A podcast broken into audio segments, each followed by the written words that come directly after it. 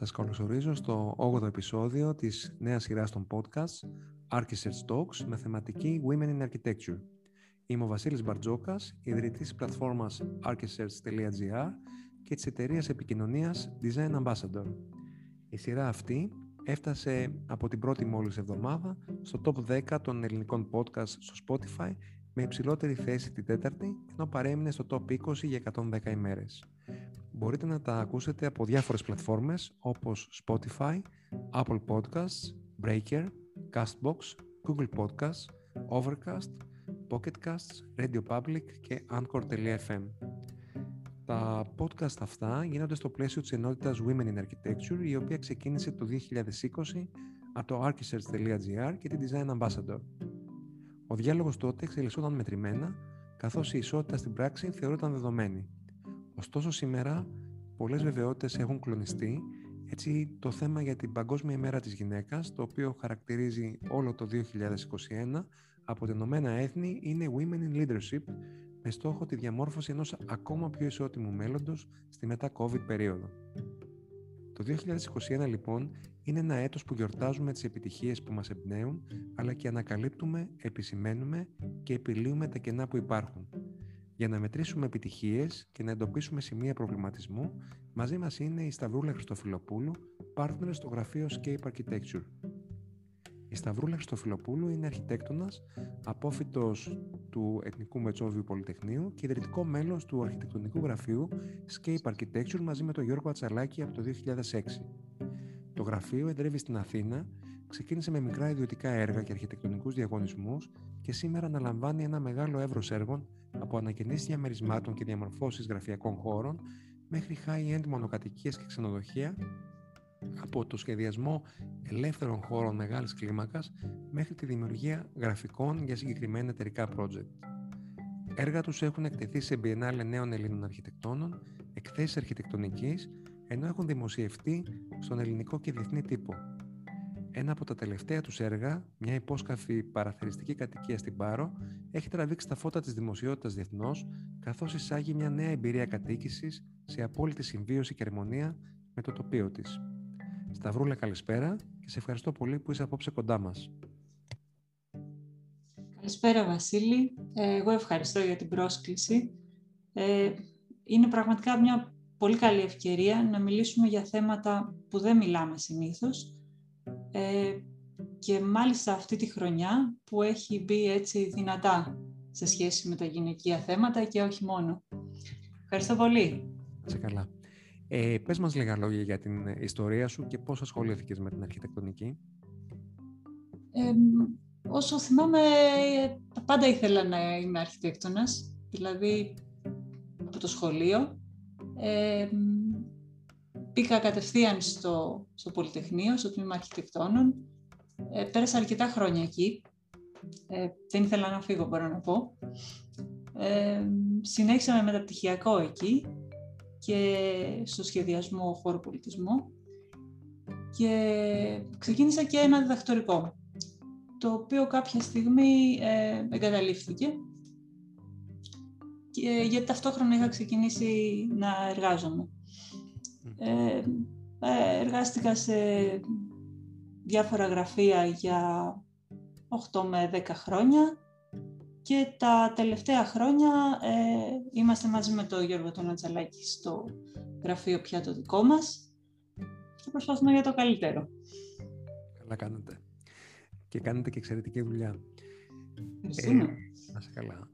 Η φετινή λοιπόν μέρα της γυναίκας ε, εντάσσεται στην θεματική που χαρακτηρίζει και όλο το έτος ως ε, Women in Leadership. Πώς μεταφράζεται το γυναικείο leadership στην αρχιτεκτονική; Γυναικείο leadership νομίζω έχουν πρώτα απ' όλα τα γραφεία που φέρουν το όνομα της αρχιτεκτόνισσας που τα ίδρυσε. Όπως ας πούμε η Ζάχα Χαντίτ που ήταν και το είδωλό μας ε, πριν από 20 χρόνια. Ε, τέτοια γραφεία δεν είναι πολλά βέβαια, έτσι. Είναι ελάχιστα. Και μάλιστα σε σχέση με αυτά που φέρουν ανδρικό όνομα. Τα περισσότερα γραφεία όμως έτσι κι αλλιώς νομίζω δεν είναι προσωποπαγή. Είναι συμπράξεις αρχιτεκτόνων και το γυναικείο leadership εκεί μεταφράζεται ως αυτό που λέμε υπεύθυνη έργου. όπως και παντού αλλού και στις υπόλοιπες δουλειές δηλαδή, αυτό σημαίνει την ικανότητα να συντονίζεις μία ομάδα για την επιτυχία ολοκλήρωση του έργου. Και στη δικιά μας δουλειά υπάρχει η μελετητική ομάδα, στην οποία συναντώνται πολύ συχνά γυναίκες σε ηγετικό ρόλο. Εκτός από τη μελετητική ομάδα μας υπάρχουν και οι επαφές με τους εργοδότες και τους πελάτες, η διεύθυνση του έργου στη διάρκεια της κατασκευής και βέβαια το εργοτάξιο σε αυτούς τους ρόλους, όσες από εμάς έχουμε εμπλακεί και τους έχουμε αναλάβει, νομίζω ότι έχουμε αισθανθεί τρομερά μια ψηφική εκπροσώπηση του φίλου μας. Και αυτό δεν σχετίζεται με συγκεκριμένες ικανότητες, αλλά περισσότερο με ένα τείχος ε, κοινωνικών προκαταλήψεων και αποδοχής ρόλων. Στα χρόνια που είσαι επαγγελματικά ενεργή, Πώς έχεις δει τις συνθήκες ε, στο επάγγελμά σου να μεταβάλλονται για τις ε, γυναίκες συναδέλφους σου; Ε, φοβάμαι ότι οι συνθήκες δεν έχουν αλλάξει ιδιαίτερα για τις γυναίκες αρχιτέκτονες. Τουλάχιστον τα τελευταία 20 με 25 χρόνια που δραστηριοποιούμε εγώ επαγγελματικά.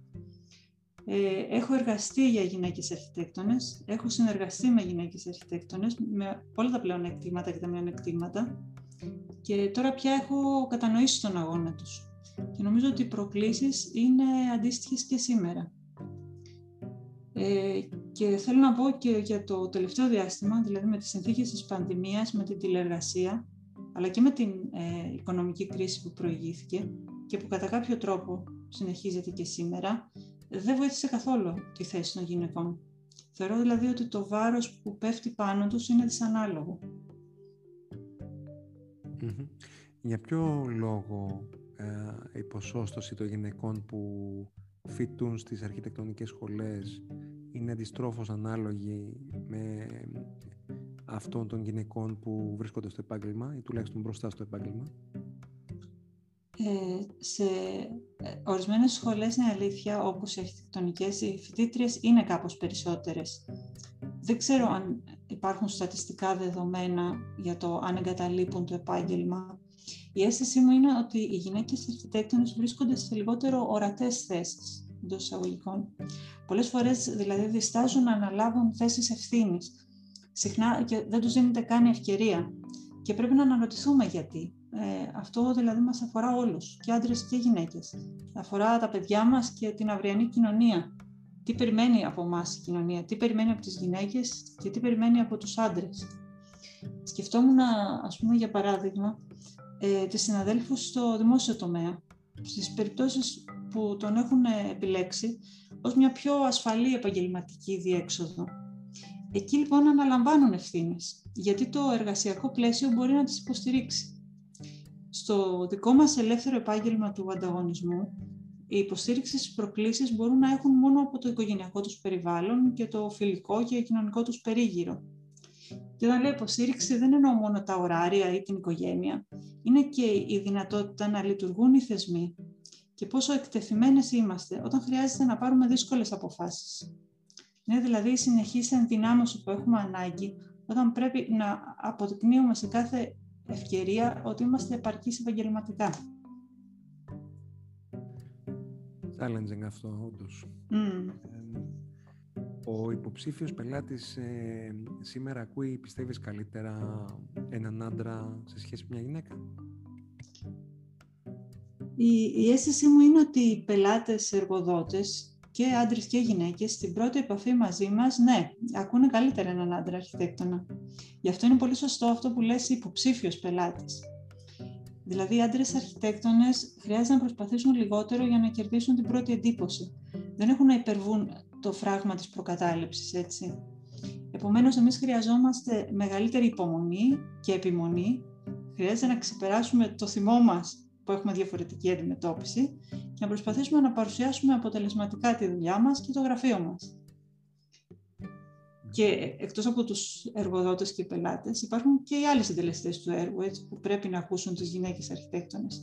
Οι συνάδελφοι μηχανικοί των άλλων ειδικοτήτων, κατασκευαστές, τα συνεργεία, που εκεί πια νομίζω το φράγμα της προκατάληψης φτάνει σε απίστευτα ύψη. Δυστυχώς. Ε, θεωρείς ότι οι γυναίκες εμποδίζουν την, ε, τις άλλες γυναίκες ε, μέσα σε μια συνεργασία και συνεπώς την εξέλιξή τους; Ισχύει αυτό ή είναι ένας μύθος; Ε, ναι, νομίζω ότι συμβαίνει, δηλαδή ότι μπορεί να συμβεί. Ε, επειδή οι γυναίκες αντιμετωπίζουν μεγαλύτερη δυσκολία στο να ακουστούν, να πείσουν, να αποδείξουν την επαγγελματική τους επάρκεια, να αποκτήσουν κύρος. Και έτσι αν έχεις υποστεί ένα τέτοιο επαγγελματικό εκφοβισμό, ένα τέτοιο bullying δηλαδή, καταλαβαίνω ότι θα μπορούσε να έχει ως συνέπεια να το θεωρήσουν κάποιες δεδομένο της δουλειάς και να το ασκούν με τη σειρά τους όταν έχουν τη δυνατότητα ή επειδή πιστεύουν ότι αυτός είναι ο πρόσφορος τρόπος ας πούμε ενδυνάμωσης και της άλλης γυναίκας, δηλαδή μια ζούγκλα. Mm-hmm. Ε, ενδιαφέρουσα άποψη. Με βάση την ε, νευρολογική επιστήμη υπάρχουν ε, πραγματικά διαφορές ανάμεσα στο γυναικείο και στον ανδρικό τρόπο σκέψης. Στο άκουσμα για παράδειγμα ενός γεγονότος, οι γυναίκες συνήθως ε, αναζητούν τα αίτια του, στοχεύοντας ε, στην πλήρη κατανόηση της κατάστασης. Οι άνδρες αντίστοιχα μεταφράζουν την είδηση σαν ε, πρόκληση σε άμεση δράση. Το ένα mindset προϋποθέτει τη συνεργασία με το άλλο για την επιτυχία. Εσύ πιστεύεις στο γυναικείο mindset; Και αν ναι, πώς ορίζεται αυτό και πώς ωφελεί την αρχιτεκτονική; Ε, έχω εντοπίσει διαφορές στον τρόπο σκέψης για την αρχιτεκτονική, αλλά νομίζω ότι είναι περισσότερο διαφορές μεταξύ των ίδιων των αρχιτεκτόνων παρά φίλων, δηλαδή αντρών γυναικών. Και οι διαφορετικές απόψεις, ο διαφορετικός τρόπος σκέψης πάντοτε ωφελεί τη συνεργασία, όταν είναι ισότιμη, έτσι. Δεν έχω εντοπίσει δηλαδή κάποια νοητική προσέγγιση που συνδέει όλες τις γυναίκες αρχιτέκτονες και τις διαφοροποιεί από τους άντρες. Αν και ξέρω ότι λειτουργούμε διαφορετικά. Για παράδειγμα, οι γυναίκες έχουν την τάση να κάνουν ή να μπορούν να κάνουν πολλά πράγματα ταυτόχρονα. Άρα να βλέπουν ε, το πλάτος των πραγμάτων, τη μεγάλη εικόνα. Ενώ οι άντρες έχουν την τάση να απομονώνουν ένα πράγμα και να αφοσιώνονται σε αυτό σε βάθος. Αλλά και πάλι αυτό δεν είναι απόλυτο. Υπάρχουν εξαιρέσεις. Έτσι. Οπωσδήποτε χρειαζόμαστε και τους δύο τρόπους προσέγγισης για να έχουμε το καλύτερο αποτέλεσμα για το έργο. Αλλά και πάλι έχει, έχει αμφισβητηθεί ότι αυτές οι διαφορές οφείλονται σε νευρολογικούς παράγοντες, γενετικούς ας πούμε. Υπάρχουν έρευνες που τις αποδίδουν σε κοινωνικούς παράγοντες ποια, ποια, ποια θεωρείς ότι είναι τα πλεονεκτήματα ε, και οι προκλήσεις που εντοπίζεις στην επαγγελματική συνεργασία μεταξύ συντρόφων; Ε, στο, στο δικό μας επάγγελμα, έτσι, στην αρχιτεκτονική, είναι κάπως ιδιόμορφο. Ε, απλώνεται σε όλη μας τη ζωή. Δεν μπορείς δηλαδή να την κλειδώσεις στο γραφείο σου και να φύγεις. Δεν μπορείς να σχολάσεις από την αρχιτεκτονική όπου και να πας είναι γύρω σου και τη σκέφτεσαι. Με αυτή την έννοια είναι θετικό, νομίζω, ο σύντροφός σου ή η σύντροφός σου να είναι επίσης αρχιτέκτονας, όπως και οι φίλοι μας. Μας καταλαβαίνουν και μας ανέχονται καλύτερα. Από την άλλη, η επαγγελματική συνεργασία θα έχει οπωσδήποτε τριβές, δεν γίνεται αλλιώς, που μεταφέρονται και στις προσωπικές σχέσεις και αυτό συμβαίνει και με τους φίλους μας. Ε, αν ε, γύρναγες το χρόνο πίσω, τι θα έκανες ε, διαφορετικά; Θα έκανες πάλι τις ίδιες επιλογές; Ε, η ερώτηση μάλλον αφορά τη χρονική στιγμή που επιλέγει κάποια να κάνει οικογένεια ή να συνεχίσει την ακαδημαϊκή της σταδιοδρομία ή να αφοσιωθεί στο επάγγελμα μάλλον. Ε, εγώ, όπως σου είπα και στην αρχή, ξεκίνησα και τα τρία μαζί τελειώνοντας δηλαδή το μεταπτυχιακό στην αρχιτεκτονική, ξεκίνησε οικογένεια, δουλειά και διδακτορικό. Από αυτά το διδακτορικό έμεινε πίσω και τελικά το εγκατέλειψα. Αλλά δεν είμαι ο άνθρωπος που σχεδιάζω από πριν, να πω την αλήθεια. Αποφασίζω μάλλον αυθόρμητα. Το πώς έχουν έρθει δηλαδή τα πράγματα μέχρι σήμερα έχει να κάνει με τους ανθρώπους που βρέθηκαν στον δρόμο μου την κάθε χρονική στιγμή, ποια ήμουν εκείνη τη στιγμή, τι ήθελα και τι δυνατότητες είχα βέβαια αν γύριζα πίσω με το σημερινό μυαλό, δεν θα έκανα αυτά; Δεν ξέρω. Δεν έχω μετανιώσει για κάτι, αλλά αυτό δεν σημαίνει ότι δεν γίνονταν και καλύτερα. Ναι, να περάσουμε τώρα λίγο στο, στο κίνημα MeToo και σε όλα αυτά που ε, μας απασχολούν το τελευταίο διάστημα. Ε, ποια είναι η δική σου άποψη πάνω σε αυτό και τι ελπίζεις να αλλάξει; Ε, πιστεύω ότι εδώ χρειάζεται θεσμική παρέμβαση. Δηλαδή χρειάζονται δράσεις ε, που να υιοθετήσει η πολιτεία και να καλύψουν τα σχολεία, τους εκπαιδευτικούς, τους νέους γονείς. Ε, εγώ πιστεύω πολύ στην εκπαίδευση. Δηλαδή χρειάζονται και έχουν προταθεί πολλές φορές μαθήματα σεξουαλικής αγωγής και συνέστησης, μαθήματα σε παιδιά, σεμινάρια σε γονείς και δασκάλους, για την έμφυλη βία στην οικογένεια, το σχολείο, το ίντερνετ, για τη βία που βασίζεται σε στερεότυπα του φύλου, για τις μορφές bullying από άτομα που γενικά έχουν κάποια μορφή εξουσία. Χρειάζονται ψυχολόγοι, κοινωνικοί επιστήμονες σε κάθε σχολείο. Ε, αυτά τα φαινόμενα δεν εμφανίζονται ξαφνικά μία μέρα. Έχουν γεννηθεί, έχουν πάρει μορφή και έχουν μεγαλώσει κάπου μακριά από το φως της δημοσιότητας για χρόνια. Πολύ σωστά. Και μακάρι να γίνει, μακάρι να συμβεί αυτό. Χρειαζόμαστε όλοι εκπαίδευση και γονείς και παιδιά. τι θα συμβούλευε σε νέες συναδέλφους σου, φοιτήτριες, ε, να, πώς, πώς θα τις συμβούλευες να προστατεύσουν τον επαγγελματικό τους ρόλο, το φίλο και το χαρακτήρα τους εκτός από το να ακούσουν τα υπέροχα αυτά podcast με τις γυναίκες αρχιτέκτονες και όλα τα προηγούμενα. Σε καλά. Έτσι. η, η εικόνα που έχω από τη νεότερη γενιά συναδέλφων πάντως είναι ότι δεν χρειάζονται συμβουλές από εμάς. Δηλαδή είναι αρκετά πιο μπροστά.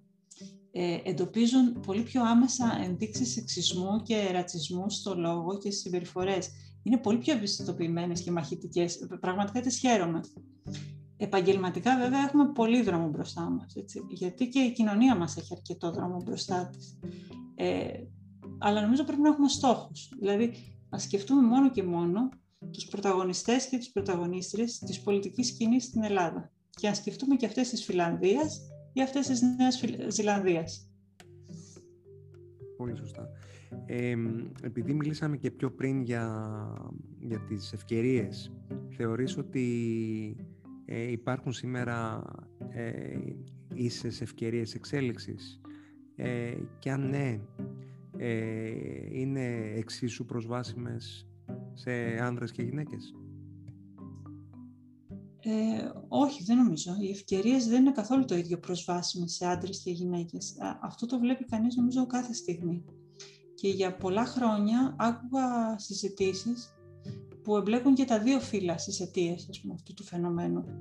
Αλλά τώρα πια πιστεύω ότι αυτό είναι άδικο.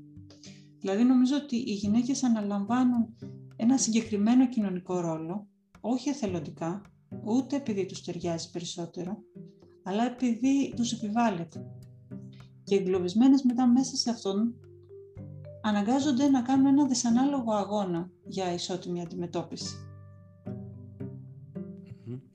Έχεις ε, νιώσει ποτέ ότι εγκαταλείπεις έναν τομέα ή ότι κάνεις ε, σημαντικές εκτόσεις στα θέλω σου προκειμένου να επιτύχεις κάτι άλλο που κάνεις; Και αναφέρομαι στα κλασικά δίπολα καριέρα, οικογένεια, προσωπική και επαγγελματική ζωή. Ε, η ισορροπία στις μέρες μας είναι αυτονόητη ή πρέπει να προσπαθήσει πολύ περισσότερο μια γυναίκα σε σχέση με έναν άντρα για να την πετύχει. Ε, δεν θα έλεγα ότι κλήθηκα κάποτε να διαλέξω ανάμεσα στα δύο, ανάμεσα σε δουλειά και οικογένεια. Αλλά βέβαια οι δυσκολίες για να ισορροπήσεις όλα όσα θέλεις να κάνεις είναι δεδομένες και πρέπει να γίνουν κάποιες θυσίες που δεν είναι ίδιες βέβαια αν είσαι άντρας ή αν είσαι γυναίκα. Αν έχεις οικογένεια, ας πούμε, τα παιδιά χρειάζονται για κάποια χρόνια ίσως και 10 χρόνια. Αρκετό από το χρόνο των γονιών τους. Και είναι πολύ σημαντικός αυτός ο χρόνος. Αν επιλέξεις να τον αναθέσεις σε ένα τρίτο άτομο, είναι μια θυσία αυτή και κάποτε θα, θα, θα κληθείς να αντιμετωπίσεις τις συνέπειες. Αυτός ο χρόνος θα ήταν καλό, θα έπρεπε δηλαδή, να μοιράζεται εξίσου μεταξύ των γονιών. Αυτό δεν το έχω δει να συμβαίνει ποτέ. Έχω δει να το αναλαμβάνει στο μεγαλύτερο μέρος του ο ένας γονιός. Ε, 9 στις 10 οικογένειες, ας πούμε, η μαμά αλλά και μία στις δέκα που τον αναλαμβάνει ο μπαμπάς. είναι ένα σημείο και αυτό στο οποίο νομίζω ότι χρειάζεται θεσμική παρέμβαση. Χρειάζεται δηλαδή και οικονομικά μέτρα. Χρειάζεται να δοθεί αξία στο χρόνο που διαθέτουν οι άνθρωποι στις οικογένειές τους, όπως και στις οικιακές εργασίες. Αξία δηλαδή όμοια με αυτή που έχει η επαγγελματική μας απασχόληση.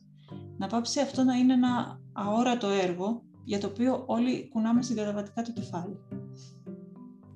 Πολύ, πολύ σωστό αυτό που λες.